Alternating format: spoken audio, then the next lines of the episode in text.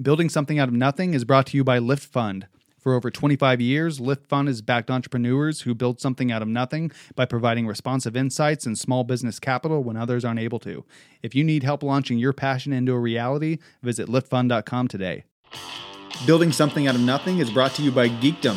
Geekdom is the largest co working space in the city with the focus of building downtown San Antonio one startup at a time.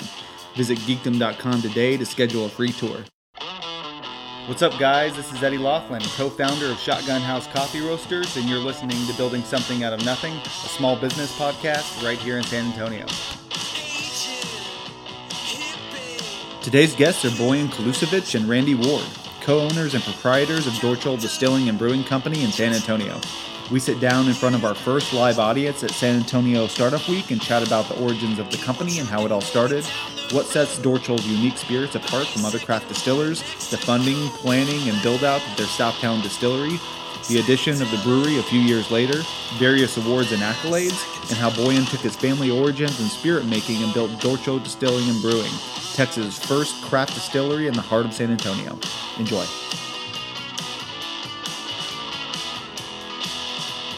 All right, guys, thanks for coming out. Uh, my name is Eddie Laughlin. I'm co owner of Shotgun House Coffee Roasters and the host of Building Something Out of Nothing podcast. This is our first live event at San Antonio Startup Week, so thank you guys for coming out. My guests today are Boyan Kalusevic and Randy Ward, co founders, owners, proprietors of Dorcol Distilling and Brewing, uh, right down on South Flores. I assume a lot of y'all have been down there. There we go. By the way, just out of sheer curiosity, how many people have heard or listened to the podcast? One. All right. Two, three. For anybody listening, there's about 50 people in here. So, um, how many people have heard of Shotgun House Coffee Roasters have been there? All right, a few more, a few more hands. And how many people have heard of Dorcol? I assume. Okay, everybody in here. So, you didn't have to scream louder for them. But Chris couldn't make it. He had to drive to Austin for a work trip. So, uh, it's just going to be us today. But what are we drinking here? High Wheel Betty. So we just these brand new cans, right? That's what's going on with this. September one was the rollout, and uh, they're here with us today. This is beautiful, man. Who who designed this? There's a local firm up the road, uh, Heavy Heavy. They were the uh, creative directors on the uh, rollout, and Okay. um, it's done well. Shout out know? Shout out to Heavy Heavy. another Very cool. San Antonio brand. Oh, also shout out to Game Day Media. This is going to be not only videoed, and I'll be putting it on YouTube, but it's going to be on the podcast, um, being recorded by Game Day Media today. So thank you very much. Great beer. Obviously, the beer came a little bit later on with Dorcol. Dorcol just founded in 2013, but the idea kind of came about back in 2003, Boyan, when you and Chris were at the University of Texas together. Were, were you in a dorm? What what kind of happened there? I know even the story is like before you could drink, y'all would talk about this like fantastical idea one day opening up a distillery, like a craft distillery, which is like super specific to me. I feel like every white dude in college ever was like drinking their Keystones and bonging beer and thinking, yeah, man, we'll, we'll open a brewery one day. But uh, yeah, what was the common thread you had with distilling? That's interesting to me. I don't know what the statute limitation for bootlegging is, so I uh, I'll refrain from telling the original story. But uh, it happened uh, many moons ago, and uh, my grandpa would always send booze um, to my dad. We folks immigrated stateside in uh, the early '90s, so um, the the family product making component remained in Serbia. So um, uh, every summer, we parents would send us back to visit grandparents. We'd spend the summer in Serbia, and on the way back, there'd be some uh, unmarked soda bottles wrapped in Saran wrap and uh, kids' clothing because we were kids at the time. Sure. Um, that would make the trek, uh, you know, stateside. And um, we landed in Chicago for one of those. Uh, uh, what do you call them? Uh, layovers and uh, clearing customs. The um, we got randomly selected for a baggage check Nice. and uh, you know I, i'd be lying if i said i was 14 my brother was 10 it might have been 16 and 12 but in the in the luggage there was some two liter coke bottles Right. um, that had this clear liquid in that didn't look like coke or sprite And it was just you two traveling It was us two, yeah. It Okay, was yeah. two small children. So you can't explain that. It's- it's difficult to. the the uh, customs guy kept calling it Slivovitz, which is a plum brandy Right. and uh, I was very matter of fact saying no because it was an apricot brandy, but he was simply he was simply categorizing all liquor from the Balkans as Slivovitz because he was in Chicago and there's a large uh, immigrant population from that region in the in the uh, in the city. So um, he finally cracks open the bottle. He smells it. And obviously, it's alcohol. But he wasn't alleging we were bringing alcohol over. He was alleging we're bringing Slivovitz over, which was not true. So you corrected him. I was Naturally. correcting him. Uh, he wasn't having any of it. He confiscated it, and then he said, um, "You know, don't. I don't want to talk to your dad. I don't want him to come in and claim it. You know, this is illegal. You know, you can't bring in booze, right?" And I go, "Well, it's two bottles per passenger." And he looks at me and he goes, "How old are you?" And you know, 14, 14, 15, yeah. 16. And he goes, "Over the age of 21." So um, our two liter, you know, two bottles per passenger did not work. The booze got confiscated. My grandfather was heartbroken, and um, the joke was, you know, if you want to continue doing this, you're going to have to distill stateside. Right. You know, fast forward 20 years, and you know, we got to do that. But um, the original seed was planted pretty early on, more from a necessity, because bootlegging is against the law, and um, and uh, I just found a, a, a dummy like me who thought that would be a good idea, and Right. uh, that was Chris. So um, I often blame him for everything we got ourselves into. It's had he not been around, we, I probably wouldn't have done it, and he says had I not been around, he wouldn't have done it. So we get to just point fingers and. So y'all were at UT together. Obviously, the seed was planted, and then you kind of. I mean, it wasn't until 2011 where you really kind of went all in, and then and then in 2013, you know, obviously Dorcol opened, but those subsequent, you know, eight years, nine years, whatever it was after college, did you just go get regular jobs? Did y'all stay in touch and kind of was it just kind of like oh maybe one day that would be a cool thing in our late 20s or early 30s or was it like a we're, we're gonna do this one day we just need to meet back up and make some money and, and figure it out So, so I think the you know part of the romance around it was him getting to visit my you know my parents and then seeing booze served at home, and Right. and that was something that you know for for a West Texas um, kid he he hadn't seen before, right? So it was more uh, regular brands were being served at parties as opposed to this stuff out of unmarked bottles, or you know you'd have a a weird bottle that's just the vessel for the booze, right? So um, we we chatted up about um, he moved to San Antonio um, after his grad school, and then you know it was one of those things. Just what could you do different, or what what would you do unique? And at the time, distilling in Texas was uh, pretty limited. You had Tito's was a large brand, and and then there were there were a ton of um, you know wineries. Those those guys have been around for a long time and, and expanded the market. Distilling was sort of new. I think the um, uh, beer was you know doing well in the state, and um, we thought, well, this would be fun. It's there's a family component. There's a um, uh, it's fruit. It's different, um, and um, and we started sort of exploring, you know, what would it take to um, to legitimize a farmhouse operation in Right. a major city. And um, I think the I think in 2009 is when we started doing a business plan because you know bankers said you need a business plan and then you know you submit to get a loan, and then um, and then we discovered bankers don't like to fund um, startups. So, um, you know, we still kind of kept at it and um, raised a little bit of money from friends and family, um, found a bank that would lend us money, and then um, and then broke ground in uh, in February of 2013. February 2013. Took about seven, eight months to do the entire build out. You opened in December of 2013. Um, you know, I, it's it's a big difference going from you know talking to your family and things like that. And we're talking about Serbia, by the way. That's where you would go back with him. Uh, from talking about it and deciding you're going to do it to trying to figure all that stuff out and break ground and actually open up a craft distillery, especially when a it hasn't really been done that much in Texas, and b you've certainly never done it before. Um, what were those kind of like early years like, and just like getting it off the ground, just like those you know those steps to opening essentially. Uh, It started with a no, don't do it. Right. And um, and I should have listened. Um, How'd your, but, fam- how'd uh, your family react, by the way, to the fact you said you were going to do it? The um, my grandpa, uh, who was part of the inspiration for all this, he said it's always more fun on the other side of the bar, the guest side, and um, and you know what does he know? But um, I should have listened.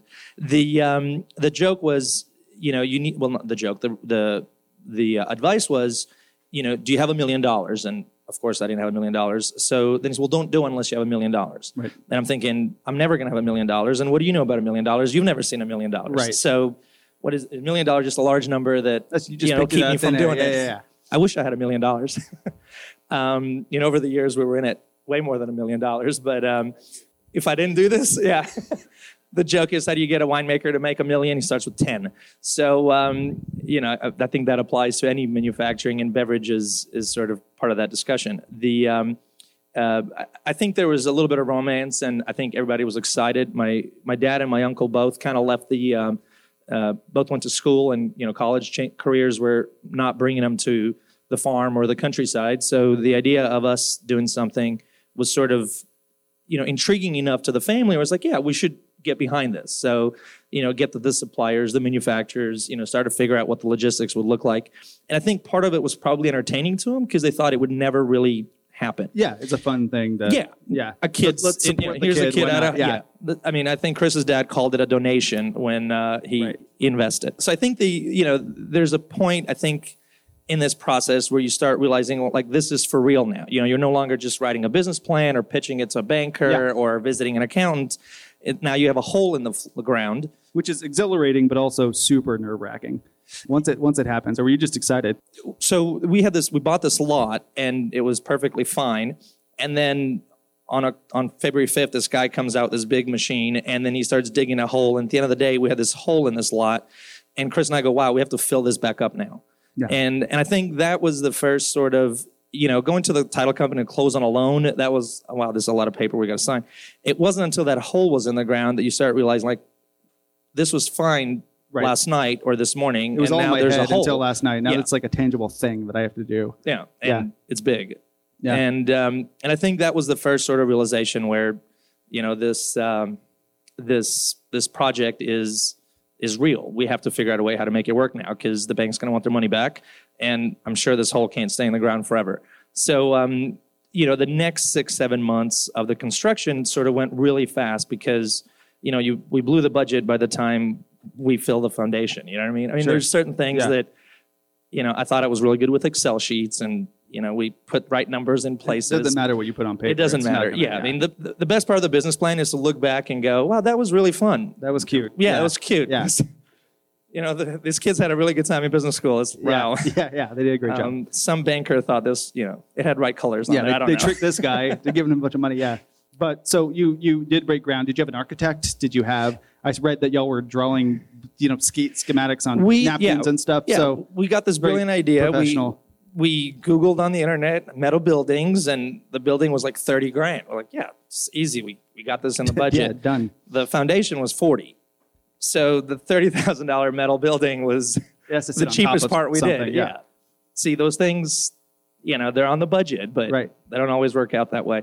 Um, we the first sort of realization of you can't um, you can't wing this was um, when we uh, we realized we were going to be the first distillery in an urban setting that was a ground up construction okay. in all of Texas. Okay, it was really it was kind of bizarre because um, the folks that have come online right before we were coming online are either in existing spaces or just outside of um, municipal jurisdictions. So it's, county it's building true. departments are a little bit different.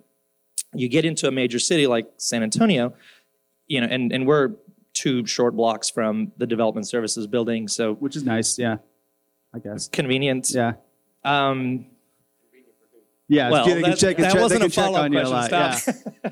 the um, we realized we we planned this uh, preliminary plan review meeting, and uh, we had a friend of ours who was a retired architect, and we drew something, and then he drafted up, and the guy that met with us asked for the, you know, the the signed and sealed full set of plans. Okay. I didn't know what that meant, but what we brought was not it. So then he just, you know, sent us away. you know, um, he sent us away and he said, "Come back when you have your plans figured this out." This was the guy at Development Services. Correct. Yeah, yeah the plan reviewer. So, um, so then we realized like this isn't about just putting a building on a foundation that then we could, you know, occupy. It was um, it it started with having to design the entire space and then convince the city that you know this is not a um, a fire hazard is what it you know came down to. Because the still is very traditional copper pot still um, versus these um, uh, steam stills that are popular nowadays Right. And we had to convince them that it's not a boiler because boiler laws then trigger all these other construction and building code obligations. So there was a learning curve. We couldn't afford consultants, so you know we you know, we would buy the TTB CFR, whatever, what is it, 46, 47 or something, to learn it. 47. So it's like we literally picked up the regulatory guides and started browsing through, figuring out or anticipating what will what what would we have to overcome next. So you became attorneys. Well, no, we uh, we just became annoying enough to the regulatory people to where we weren't going to take a no. So we just kept moving along until we got a yes. Okay. And and having that having those resources um, got us in a position where we could ask for them to point to where the no is, and then when they couldn't, we would find a way that they would say yes. So okay. Uh, and where were you sourcing? So you were started to get yeses from them. Where were you kind of sourcing all this equipment from? So a ton of stuff is, um, well, at the, I think everything back then was European mostly. I mean, the Chinese kind of got into that at some point, uh, but um, all of our stuff is uh, uh, is European made, and distilling and winemaking is is just a uh, a much more uh, readily available Right. industry uh, overseas, and and it just happened that the um, the customs uh, rules at stateside are those things are uh, free to import. You know, it's so that's um, I think that helped flourish the wine industry. easy, yeah. yeah, that that part was really easy. I think you know I, I know Serbian, so speaking to folks directly in Serbia was easy. There's no you know the English language barrier didn't exist, and then the suppliers that are German, you know that English was readily available. So you you know place orders practically via email, and you know they get shipped, and then they show up in Houston, and a truck fetches them, and Okay. they're at your house. Well, and so the the the brewing operation obviously came later. You kind of came on board, uh, Randy, in 2013, 2014, something like that. But did was that in the business plan originally to have a, a brewery or So I got to read the business when I came on as an owner okay, yeah, and, and read all these things that some did happen, a lot didn't happen, but yeah, there, there was, there was part of the business plan dedicated to growing into a brewing space later down the road. okay, that's cool. And then so that eventually came on after they opened 2013. You you started talking to them in 2014, I think, and then that process really took off in like 2015. Yeah, we, we met as a result of um, Ryan Saltz, Okay, who uh, runs, I guess it's called Launch SA now, was called Yeah. Breakfast and Launch back then. on the west side. Pretty, pretty uh, Oh no, no, they're at the out library. of Yeah, the yeah, library, yeah. Um, pretty chance meeting. I, I I don't think I've ever asked Chris and Boyan this. I I think they were looking for somebody to come in and help get beer kickstarted. I had um, I don't know, for lack of better terms, six or eight times in the course of my life decided I was going to start a brewery and Right. finally got serious about it and realized, you know, shit, this is a lot of work. I need I need a, a partner, you know, not just not necessarily a money partner. I need somebody to do part Just of the someone work, to right? help, yeah. Somebody to be responsible. Um, so I started looking for a partner and you know, so so they they, they were looking, I was looking, Ryan kind of put us together incidentally and So it just Yeah, was here we kind are. of a perfect pairing. You know, we're both looking at the same time. and I'm a I'm a highly trained, skilled brewer. I've spent Right. 26 years in energy trading, getting Why is he prepared to make beer. Right. So I, I've got a long background in in um, academic research and and practical like it. application in the brewing industry. Not so. Okay. So so the place opened 5 p.m. Friday, December 13th, 2013. And like you said, it was Texas' first urban craft distillery. Obviously, the beer scene had been going on in San Antonio for a while. We had Alamo, we had Freetail, we had Ranger Creek, we had all these breweries popping up starting in like 2008, 2009, something like that. The distilling scene in Texas was still, like you said, relatively young. There was Tito's. I've talked to Treaty Oak Distilling. I've talked to Dripping Springs Distilling. All these distilleries were kind of like, like you said, out in Dripping Springs. They weren't in municipality. They weren't in like cities. So yeah, I, I guess I'm kind of curious what what the reception was like when, when you guys opened up. Where were you? Was the tasting room already open? Were people coming out and, and be, being able to taste your spirits there? Um, and and were you in some bars and restaurants and things like that? What was what was all that like? So we, the you know, it's funny you, you talk about the lucky moments that you really didn't influence. It just happened. The legislature was in session in 2013, and the law just changed effective September 1 that allowed on-premise sales. It's crazy. And um, we, um, so we broke ground in February. You know, legislature. Uh, I don't know what they start in March or April or something, and Right. that summer, you know, the governor signs this bill, and um, miraculously, we had anticipated um, having a bar like operation And um, so when when the law changed and we ended up having to do some rezoning uh, cleaning up because all of a sudden we could generate revenue from sales and we're within 300 feet of both a school and a church.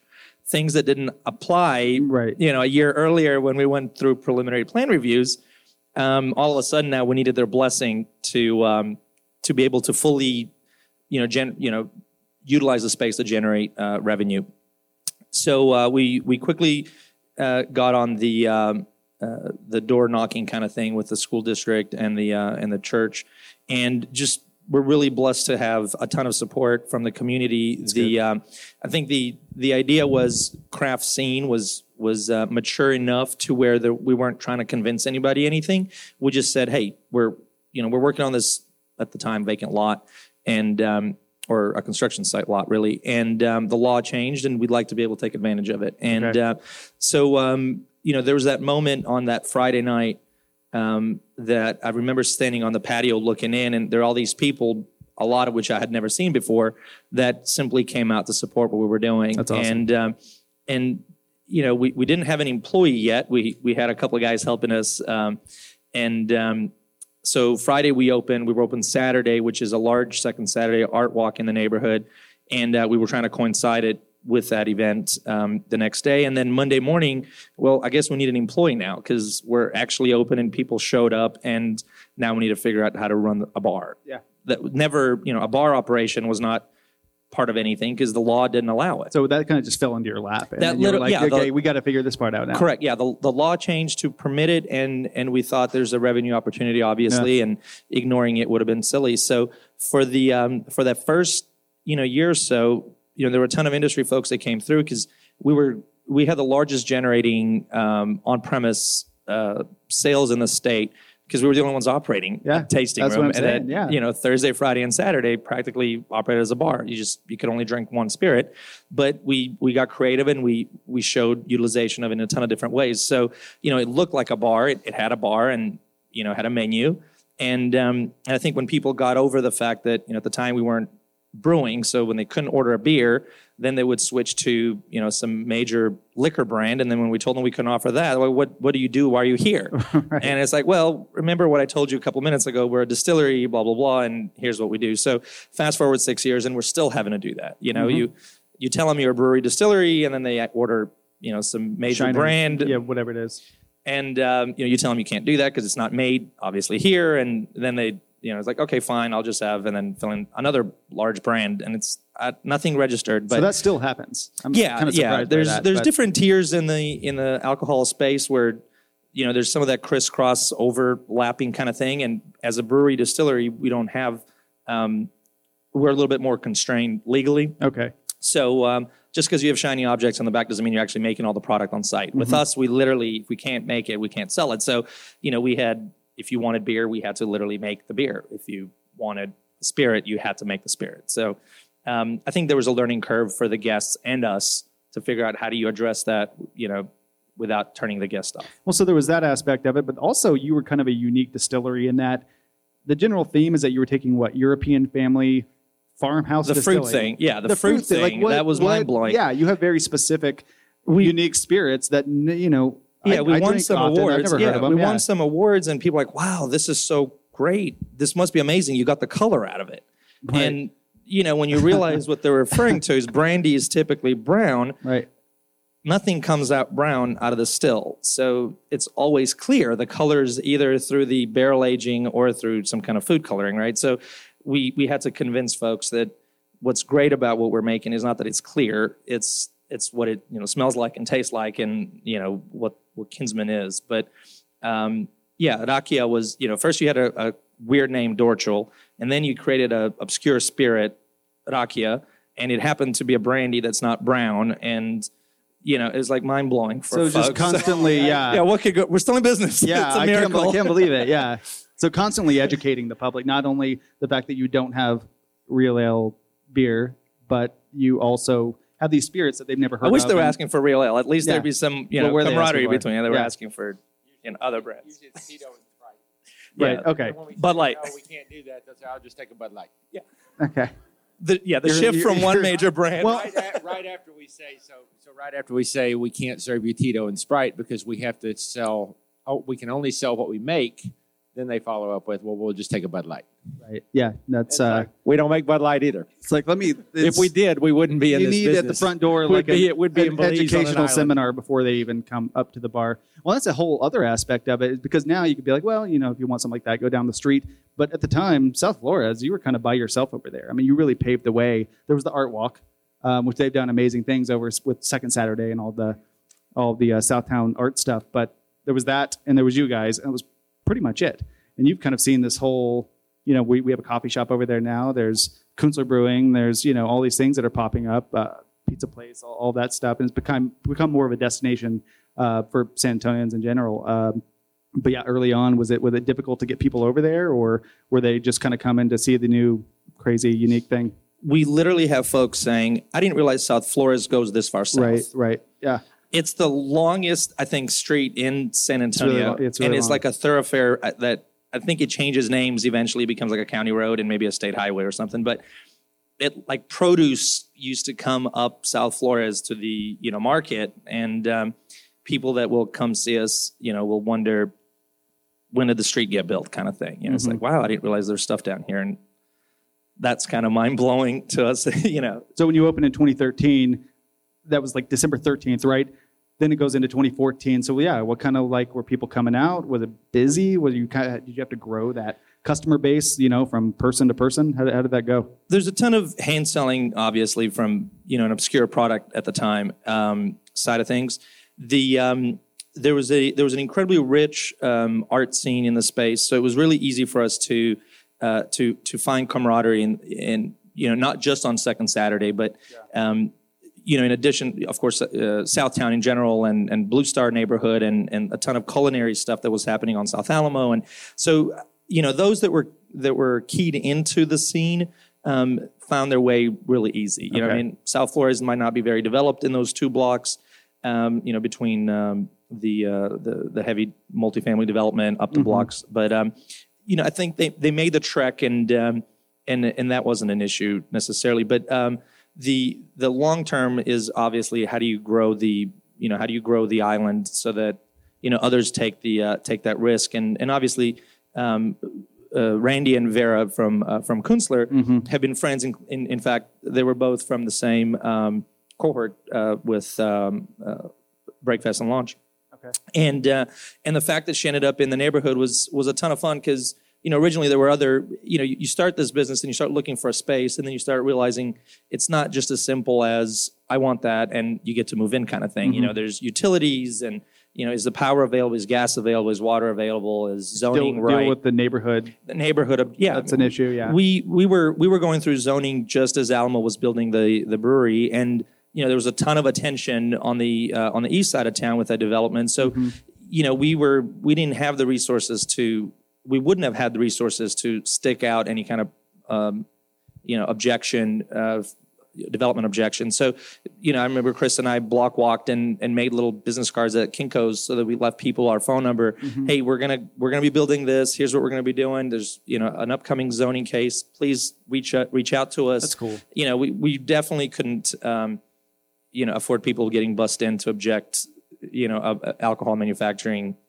2500 square foot building you know what i mean it's Right. um, so, uh, so the neighborhood embraced us, and um, you know, it helped us. There's a ton of vacant um, properties around, also. So, Mm-hmm. the idea of having a patio with live music, arts, you know, art vendors, um, I think all those things came naturally to the space. So it's kind of exciting to look back. come true, and it's not your typical type of late night bar where people are just getting Yeah. follower drunk. You know, and- It, it and I- was yeah. There yeah. was when uh, you know we had gone before city council and stuff, and you know people would object to you know cans of you know Mickey's or something on the sidewalks. but I can sure. assure you that did not come from our place. You have to, yeah, yeah. That explain was, that, yeah. that was very easy to you know deflect.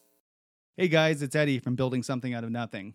Before I started this podcast, my mic sat in a drawer for six months before I finally got the courage to record my first episode. I didn't know anything about the podcasting world, and I definitely didn't know anything about finding the right website to host my podcast. That is, until a friend told me about Buzzsprout. Buzzsprout is hands down the easiest and best way to launch, promote, and track your podcast. Your show can be online and listed in all the major podcast directories like Apple Podcast, Spotify, Google Podcasts, and more within minutes of finishing your recording. If you're wanting to finally pull the trigger on that first podcast, follow the link in the show notes to let Buzzsprout know we sent you. You'll get a $20 Amazon gift card if you sign up for a paid plan, so it's kind of a no brainer. Buzzsprout, the easiest way to start your professional podcast. Okay, cool. So you got opened up. Reception was pretty good. Did you already have the the seven barrel brew house installed before Randy came on, or did, did, did you come on board and then?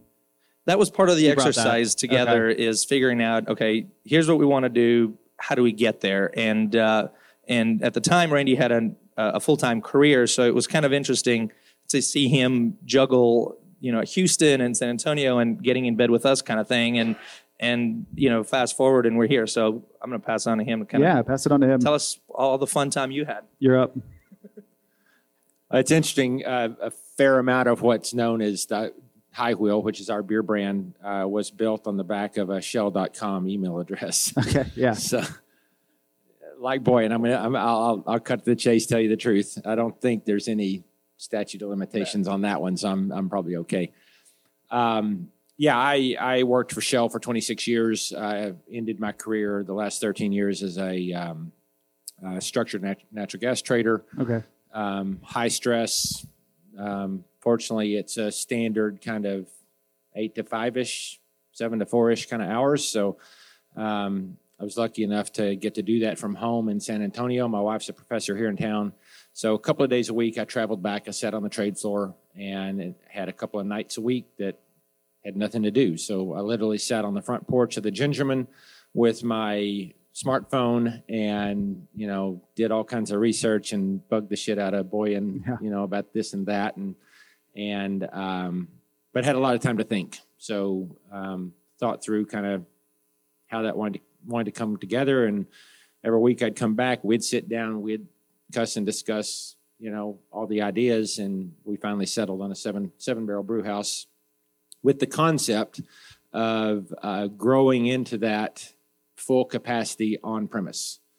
Uh, seven barrels, three three seven barrel fermenters, we could make somewhere in the order of about three to five hundred barrels a It's year a good amount of beer. Yeah, and you know we foresaw that we were going to have people just lining up down South Flores, Sure. you know, to get the latest beer Right. release, right? Because Right. I that's what mean- they do in San Diego. and that's what and happened. San? Antonio has a San in front of it, so it must be similar, right? Right. Um, so we settled on Seven Barrel Brew House. Um, immediately, well, not immediately, but within the first few months, kicked off um, a distribution campaign of the beer to to quote unquote fill excess capacity until we could grow into it. Okay. And uh, fast forward now, coming on four years for the beer operations. Um, we were the fastest growing brewery last year on the back of distribution, not on the back of on premise sales. Um, we uh, we have somewhere between 100 and 125 accounts around Okay. town. Um, Two thirds again more than that tap handles. Um, our first account was uh, you know we have three kind of first accounts. Luke, which is closed, Mhm. but John Russ carried carried us with him um, to Clementine, uh, Liberty Bar, and Francis Bogside. We still have those three accounts. Yeah, you're Um, that's kind of it's kind of what we do. We we um, get in tight with people and don't ever go away. Who, who was Um, who was selling the beer? Were you going around? to uh, to start with, it was him and me, and and um, I don't remember when we hired Katie, um, but Katie Ma- retired Katie McKee retired as as bar manager at Liberty Bar, which happened to be Oh, our okay. account. Um, she did not drink beer, did not like beer, but loved Kinsman and loved what we did, and so we hired her as a beer salesperson. okay. beer and beer and kin, Kinsman, but um, yeah, she she's been responsible for placing us at a, at a lot of places, and um, if you've met her, she's um, uh, white haired, firecracker, go getter, talk your ear off, great person. You know, so So the business model includes, obviously, you said you were the fastest growing uh, brewery in 2018. You have about 125 accounts. You said that's in town. yeah, we've got a few accounts out of town. Uh, we're not really a out of town brewery. Really? Um, wow. We've got a we've got a relationship with the Rustic Group, so we've supported them outside of San Antonio. Okay. So very specific instances you'll go out of and town. Then, yeah. And then we've got one craft beer bar that um, I think, for lack of better terms, is maybe a little bit like the Hoppy Monk. Um, not exactly like it, Where, but where's that at? Hoppy Monk is up on the north side. of Well, I know Hoppy, but you said there was Oh one. yeah, it's called Grain to Glass. It's in McAllen, Okay. and okay, they cool. actually have a cartage permit, so they come and pick our beer up, okay, which is a very cool. fantastic thing. And you're, you in kegs or is it just? Kegs only until this past September first, um, when the law changed, allowing beer to go sales to happen at our right, brewery. that just happened. we decided to kind of unleash Betty in a can. Uh, we've got any of the rest of our beers you can come in and get via a growler fill, but you can take Betty home. so this was due to the new legislation that went through. It was Okay, And- yeah, that was a big deal for the brewing community as a as a whole. That was, you know, people really And- excited about that. and the cans will arrive on the market somewhere. Um, we're still talking about what that's going to look like, so we don't exactly have that business plan wrapped up. Um, but as with anything in the beer business, volume is key to controlling costs. Uh, we don't, I don't think it today at least, we don't anticipate Betty in a can being on HEB shelves or in every bar in town, but it will show up in some limited fashion throughout town. And are you contracting out the canning right now, or are y'all doing that in house? Yeah, Ameri- American Canning out of Austin does it for us. Okay, very cool. And so, so talk about the style of beers that y'all y'all brew when you when you came on board. What was like the general idea? Like, okay, you're gonna come on. Here are the beers that are out in the market right now. This is what we want to do, and here's our staples. Like, obviously, the High Wheel Betty is like your biggest seller. Um, I see it everywhere I go. What what else do you have going on uh, in terms of year rounds? So I've I've been a home brewer for 23 years. Cool. Uh, won won a few medals back when I was younger and serious about it. I've been a interesting. I'm going to use the word interesting instead of craft. I've been an interesting beer drinker for longer than that. And I say interesting instead of craft because when I started drinking beer, Newcastle and Sierra Nevada Pale Ale was the fancy stuff on the market. That was right. craft, there yeah. was no craft. Right. It was Sierra Nevada, Sam Adams, and a whole bunch of imports. Um, fast forward, we've got this explosion of craft, which is a fantastic thing because you can get empanadas in your beer, you can get tulip flowers in your beer, you know, you, and you know that's you'll get in the discussion in a moment. That's not what we're about, but that is a cool thing about the industry. Um, there is a lot of creativity, and you've got some styles like a black IPA or a peanut butter chocolate stout that have kind of become recognized because of people jumping out and putting tulip flowers in beer, right? Um, so that's a cool thing about craft. To me, as a beer drinker, when craft really started invading the bars, imports went away. And there's so much rich history in Smithwick's Red Ale, in Pilsner Urquell, in Erdinger Weiss Beer, you know, all of these great stalwart brands that define the styles that we brew as brewers in America now because they've been brewing them for 300, 400, 600 years. So to me, it kind of it kind of made sense both from what's available on the market and from what I enjoy doing when we open the brewery to focus on classic styles. So um, more specific, we focus on classic styles from famous brewing regions. So we haven't made a rice beer from Japan yet. Okay. Um, that would be a classic style, but we haven't done that. Um, our core set of beers kind of kind of grabs all of the famous places that are famous for making ales. So we've got um, a Hefe called SA Hefe, that's a traditional Bavarian style Hefeweizen. The Betty, which is a traditional Kolsch style ale. We've got uh, the Cocardi, which is a um, which some people say cock hardy, um, named after the Walloon flag in Belgium. Uh, it's a traditional Belgian farmhouse style saison, and we've got a, a robust porter, which kind of is between England and U.S. And then we round that out with a West Coast style IPA. So it's your version of these famous styles. yeah, it's paying homage to kind of how we got to where we are today. And do you do any like rotating? So you have like kind of those year rounds that you do. Do you have any like rotating Yeah, funky we- seasonals that you do? Yeah, we've got a we've got an Irish red ale that stays on tap at our place year round, but gets distributed for St. Patty's Day. Cool. And then we've got three other taps that um, that continually rotate. So right now we've got an American Pale Ale on, we've got a Czech style Pilsner on, and we've got a Dunkelweizen, which was released for Oktoberfest. Awesome. And have y'all seen like you know a lot of people coming in strictly for the beers or strictly for the spirits, or is it just kind of like they're coming for the brand Dorcol in, in general? It's I would say a mixture. Okay. um, we still almost six years into Dorcol and four years into the combination of beer and, and spirit, we still have a lot of people in town that don't know who we are. Mhm. Uh, we have a lot of people that know who we are but don't know who we are. They'll say, "Oh, wow, I, I love that Betty, but I've never heard of Dorcol."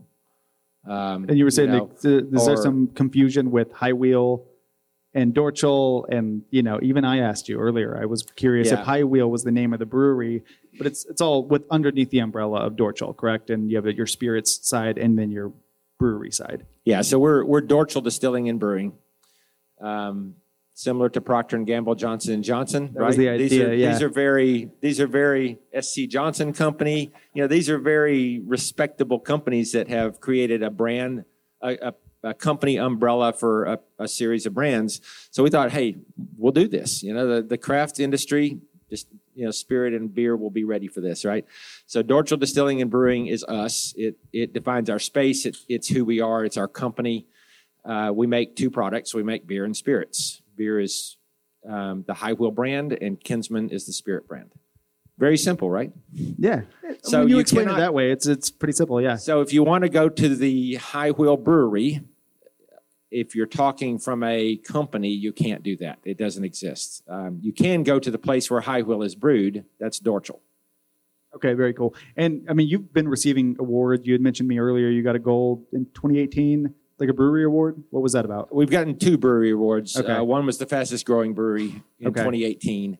Uh, we just got our first medal for a beer. We got a bronze at the LA International Beer Competition. That was this year Cool. uh, for the saison. And the the spirits were getting awards too earlier on, like 2014, right? we needed some uh, tasting notes, so uh, friends at Ranger Creek uh, recommended a competition in Chicago. That's cool. And um, you know, you submit something. Six months later, you hear back, and um, we forgot we had ever submitted it, and uh, it came out of the gate, and it was uh, it was America's highest rated brandy. We got beat out by some uh, some European brandy distilleries, so we we wanted to make sure we we we don't have to lay down and take it that way. So we uh, we submitted next year. The next harvest, uh, we submitted to another competition and ended up being uh, uh, best in category. It was uh, it was the world's highest rated brandy non cognac. So you know, we got um, Playboy wrote about it, Wine Enthusiast. I mean, there's you know there was a ton of uh, ton of recognition. You know, you can't ship products, so you can't. You know, the distribution component didn't necessarily get affected, but um, it was kind of fun to see people recognizing um, this, you know, obscure thing out of south Yeah, side of San Antonio. I think that's cool. And it gives you a little bit of name recognition and a little bit of uh, high profile as, as yeah, well. the- yeah. they were able to make some really cool, cool visuals and stuff that these large magazines have access to that we have since, um, you know, adopted to uh, you know showcase and share. So um, yeah, that was, that was kind of exciting. We, you know, the the truth is we didn't invent the wheel. You know, the the product has been around for a while. The recipe has been around. It's 100% apricot mash bill. There's not a secret to it, but um, the um, it, it was kind of fun to you know to remind people that you know we won in 2014, which was you know a, the same year we practically opened. Right, December is when we opened. Right. Not cool. because you know we got lucky, but because we just happened to focus on a very traditional approach to distilling, and um, and focus on quality. And folks in that scene just recognized it. So That's cool. So in addition to having the tasting room and doing your you know, brewing and distilling, you all, you have a really cool space for anybody that hasn't been down there, and y'all host a kind of myriad of events. You're always kind of doing something. You've had chef inspired events we were talking about earlier, and recently though I want to talk about your Oktoberfest where you had so you Oh. wanted to essentially beat the we had record. three. Hold on, we have three Well, yeah. Oktoberfest events. You're talking about the middle one, I'm guessing. Yeah, you're talking about the sausage. The, the, yeah, Yeah. you know which one I'm talking about. Yeah, I got you. you wanted to break the record for the world or the, the Texas longest Yes. sausage. Is that correct? Yes, that the record true. was set in Dallas by chef Brian Luscher for it was 249 foot length. You wanted to go. The goal was kind of go to go 300 feet. You ended up going 684 feet. I mean, everything's bigger in Texas, right? In What- South Texas so in particular. yeah. So what's what? Describe, what inspired talk about what, that. what goofy shit happened to make us want to do that um, the um, so we really wanted to get like the world's longest thing right but Right. then we like googled and What is it? yep it's like miles So it's insane. it's yeah, it's stupid and um, the, the thing is they're all you know almost like state sponsored and funny enough it's from the balkans so there's a there's sausage makers out there that you know collaborate with you know their governments for like guinness recognitions and you know these state-owned companies create these mile-long sausages. So um, we thought, well, we can't get the world's longest, so um, let's look closer to home. And it turned out there's this guy in Dallas who had a who had set the record with 249 feet. And like, well, we, we got to beat that. And um, for years, we've been talking about it. I mean, at least three years since the very first Oktoberfest we hosted. And there was always a missing link. And the link was in the casing because, you know, hogs don't come in 300 foot long intestines. So, um, and it turned out this guy ends up at Dorcol at the bar and really digs our beer. And we start chit chatting. And one thing leads to another. I ask what he does. And he's, you know, a VP of a casing company. I didn't realize that's how, you know. Man. So anyway, you were the guy that was missing this whole time, right? So uh, we have a ton of chefs that we work with and dig what we do, and um, you know, there's there's a large retailer in this in the city, HEB. You might have heard of them, and their culinary team really digs what we do. So it was kind of fun to get a couple of chefs to um, work with us and figure out, okay, well, so now we've got this idea of this casing thing, and um, we want to stuff it with the sausage, and we want to try to break this record, and um, all the elements came together right down the street from us. There's a, a multi generational um, uh, meat purveyor. Um, Laxton's been making sausages since the 30s, and it's just we um, you know put together a couple of chefs, the casing guy, the sausage company, and uh, we set the goal of 300 feet. And um, the day of the event, the uh, staff at Laxton just kept stuffing the casings, They and just wouldn't uh, stop. they They ran wouldn't out of meat Yeah. at six at uh, 680 84 feet or something and then Insane. we had to build an oven that was a 680 684 uh, Yep. feet The number got thrown around in several different iterations. Well, there's there's cooked and uncooked. yes I- we I never measured it after cooking Right. part we uh we we did the official measurement um you know the day of the filling and uh, or the stuffing and then cooked it the next day in this So you cooked it in, in an oven. so we it What- generates heat from top and bottom, so it's an oven. Um, Okay. We uh, um, we we found some metal purveyors that had a you know the right materials, a perforated um, drawer practically that we then uh, forklifted into. I mean, how are you going to lift 394.5 pounds of pork and beef blend?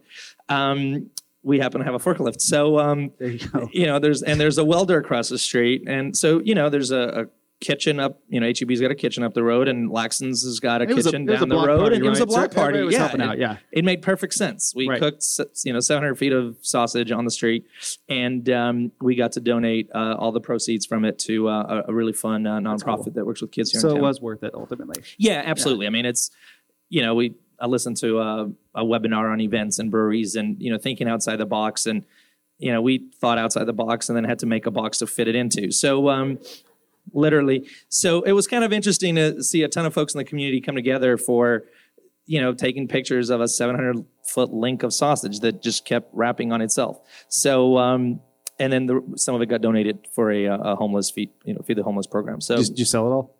Or- no, the part that was Okay. donated kind of yeah. There is no more sausage. I think some folks took some plates home.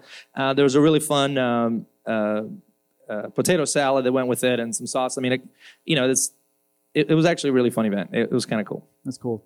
So, I mean, obviously, you just had been growing steadily since 2013 when you opened your doors. You've added a brewery, Texas' fastest growing brewery in 2018. What are your like kind of like day to day roles as owner operators of this business? Are you doing the same things you were doing back in 2013, still just kind of grinding away and distilling every day and brewing every day, or is it kind of are you able to take a step back a little bit? Like what what's it like to be a owner operator of Dorcol? So 26, 26 years I was in corporate America, right? Cool. I went to I went to work. I sat in the same desk chair. I had a, a set roles and responsibilities. There was a hierarchy above and below me.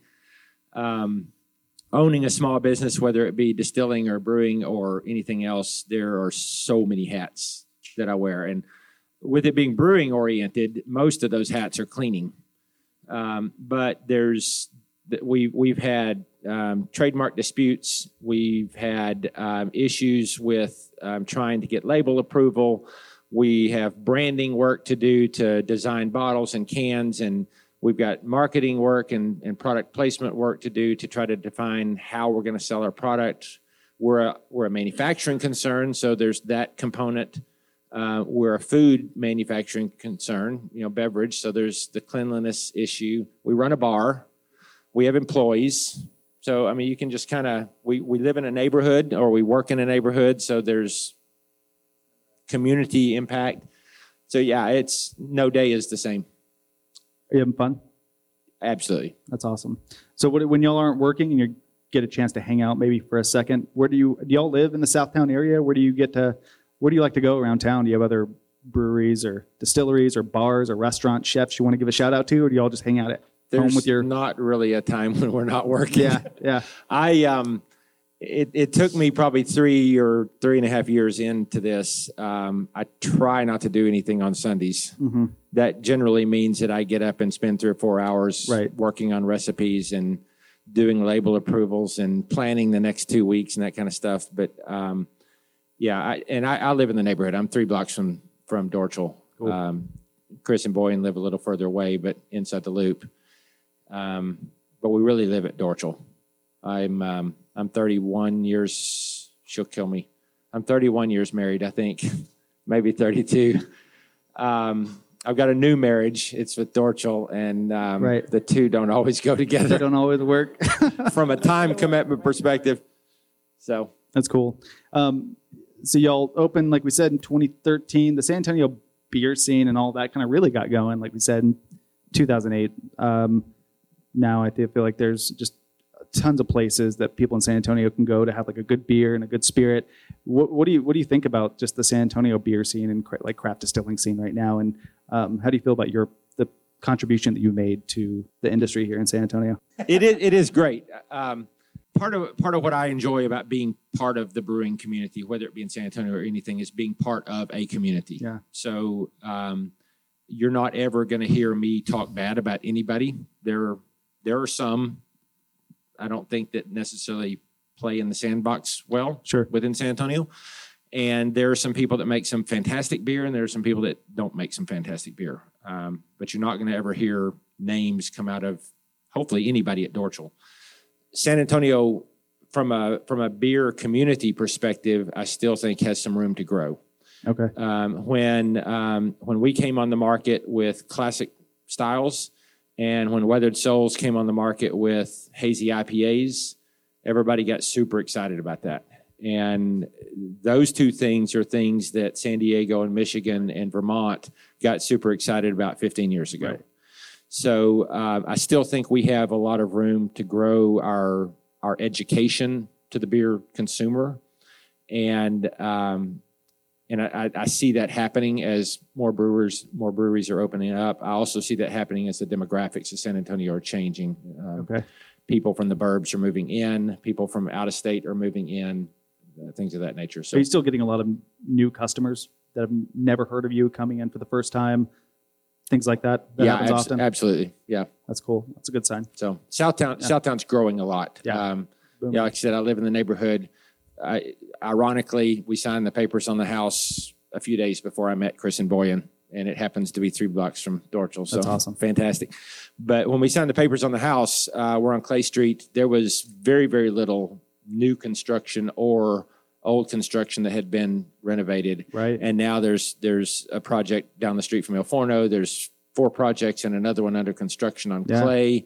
There's one on Fest. There's discussions of one on La Chapelle. That- There's you know There's tons there's over stuff there. going up everywhere. You know, y'all Yeah. are about to become a little. Uh, it's going to be a little microbrewery hub over there with Dos Sueños opening up. yeah. Um, I'm not sure what the timeline on that is. They're any time now. Okay, so them, Kunstler, y'all. I mean, it's that's awesome. That's Yeah. really really cool. Do you have anything you wanted to say about just the state of the kind of the Of scene? San Antonio? Yeah. I'd, um, you know, the state is very rich with, uh, with, you know, both uh, product and and um, influx of folks from outside, whether it's from you know across the world or, or across the country. But the uh, the San Antonio scene is in, incredibly boomed over the last you know five, six, seven years, and and to be part of that was uh, you know just a you know perfect uh, chance, uh, perfect chance for us to showcase you know what's um, what we can do and, and how that fits in the bigger picture. You know, people ask us, you know, why San Antonio or, you know, why particular the neighborhood. And, you know, obviously we didn't do any market research to determine that a, you know, an unaged brandy needs to be made on the near south side of San Antonio.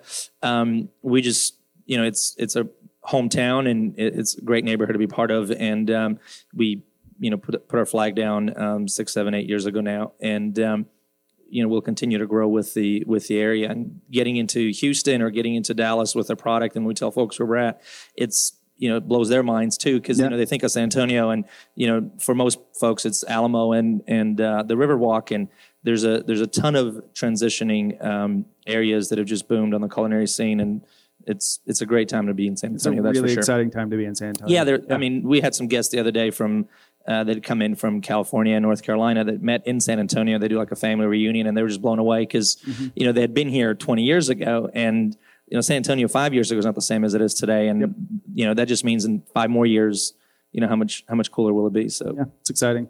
Um, we have a lot of potential entrepreneurs that listen to the podcast. Um, maybe they want to open up their own brewery one day or their own distillery.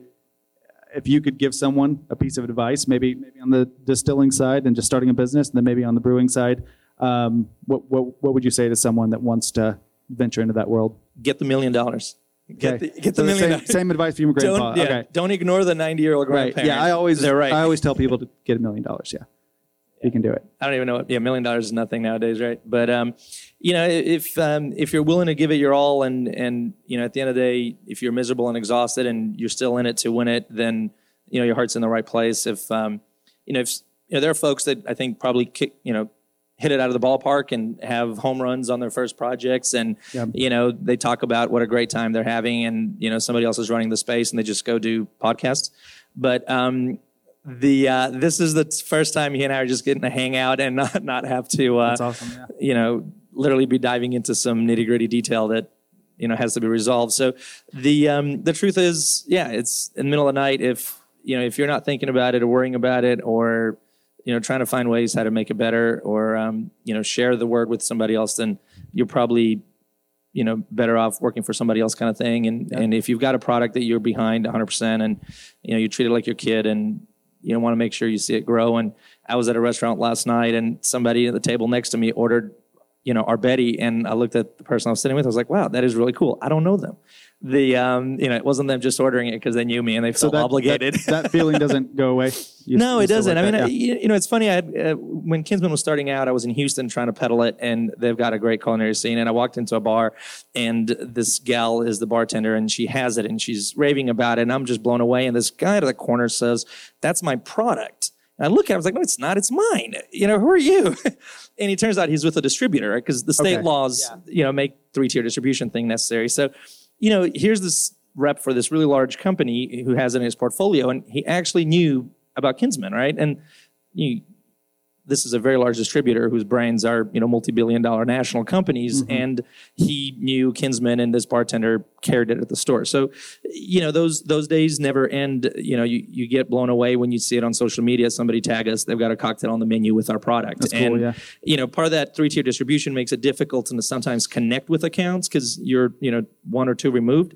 But, um, you know, that feeling of of satisfaction that somebody else is, dig- is digging what you're doing and and you know they're they're sharing it with their guests is a incredible reward. a lot of times when you're going through all the the stressful things and putting out fires and things like that, you kind of forget why you started it to begin with. It, that can happen. So you see stuff like that, and it kind of reminds you. That's cool. Yeah, absolutely. Do you have any advice?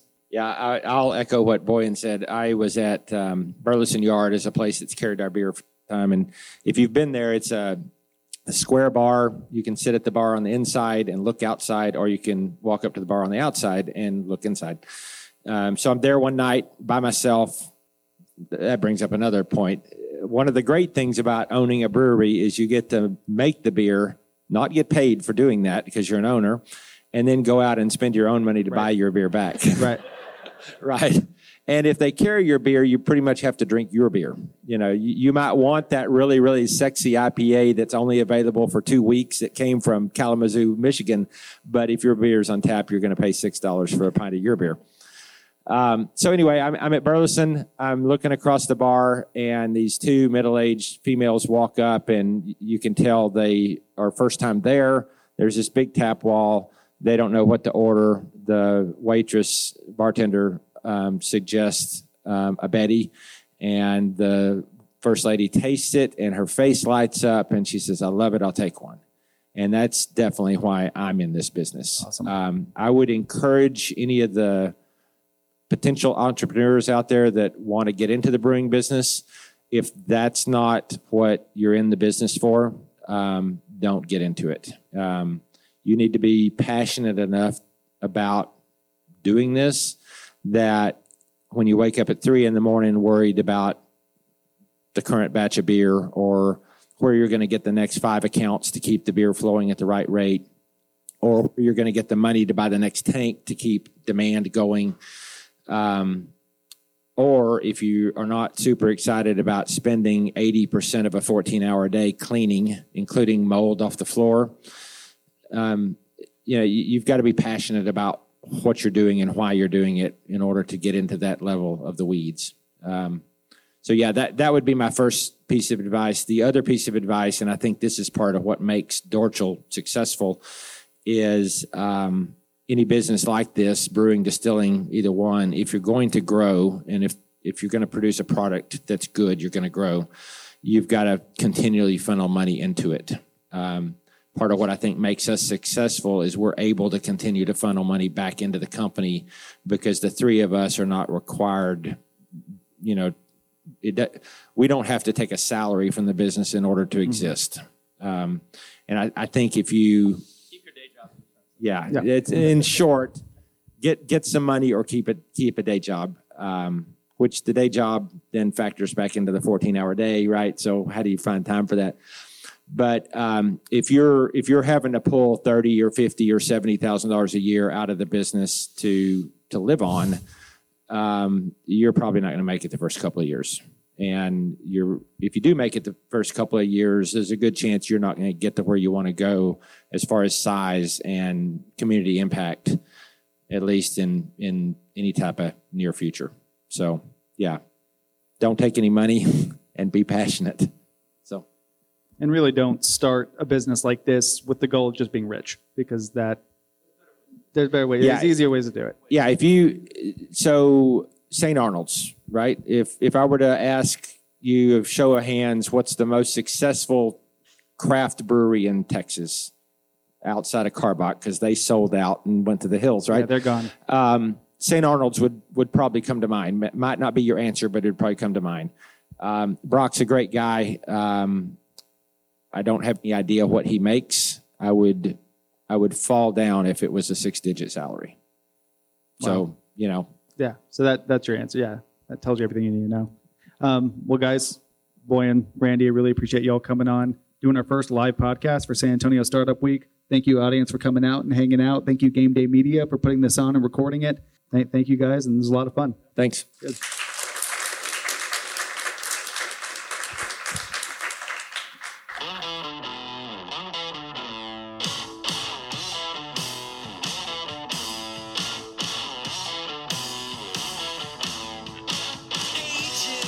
for listening to Building Something Out of Nothing. If you'd like to be a guest on the podcast, you can email me at ed, that's ed6238 at gmail.com. As always, you can visit either one of our locations seven days a week. Our roastery and first location is over at Warehouse 5 at 1333 Buena Vista Street. If you'd like to serve Shotgun House Coffee Roasters in your restaurant, cafe, or office, shoot us a quick email at orders at shotgunhouseroasters.com or contact me anytime at 254-913-9031. Our intro music is provided by the Delicate Boys from Austin, Texas. You can find this song and their entire album on Spotify. Thanks.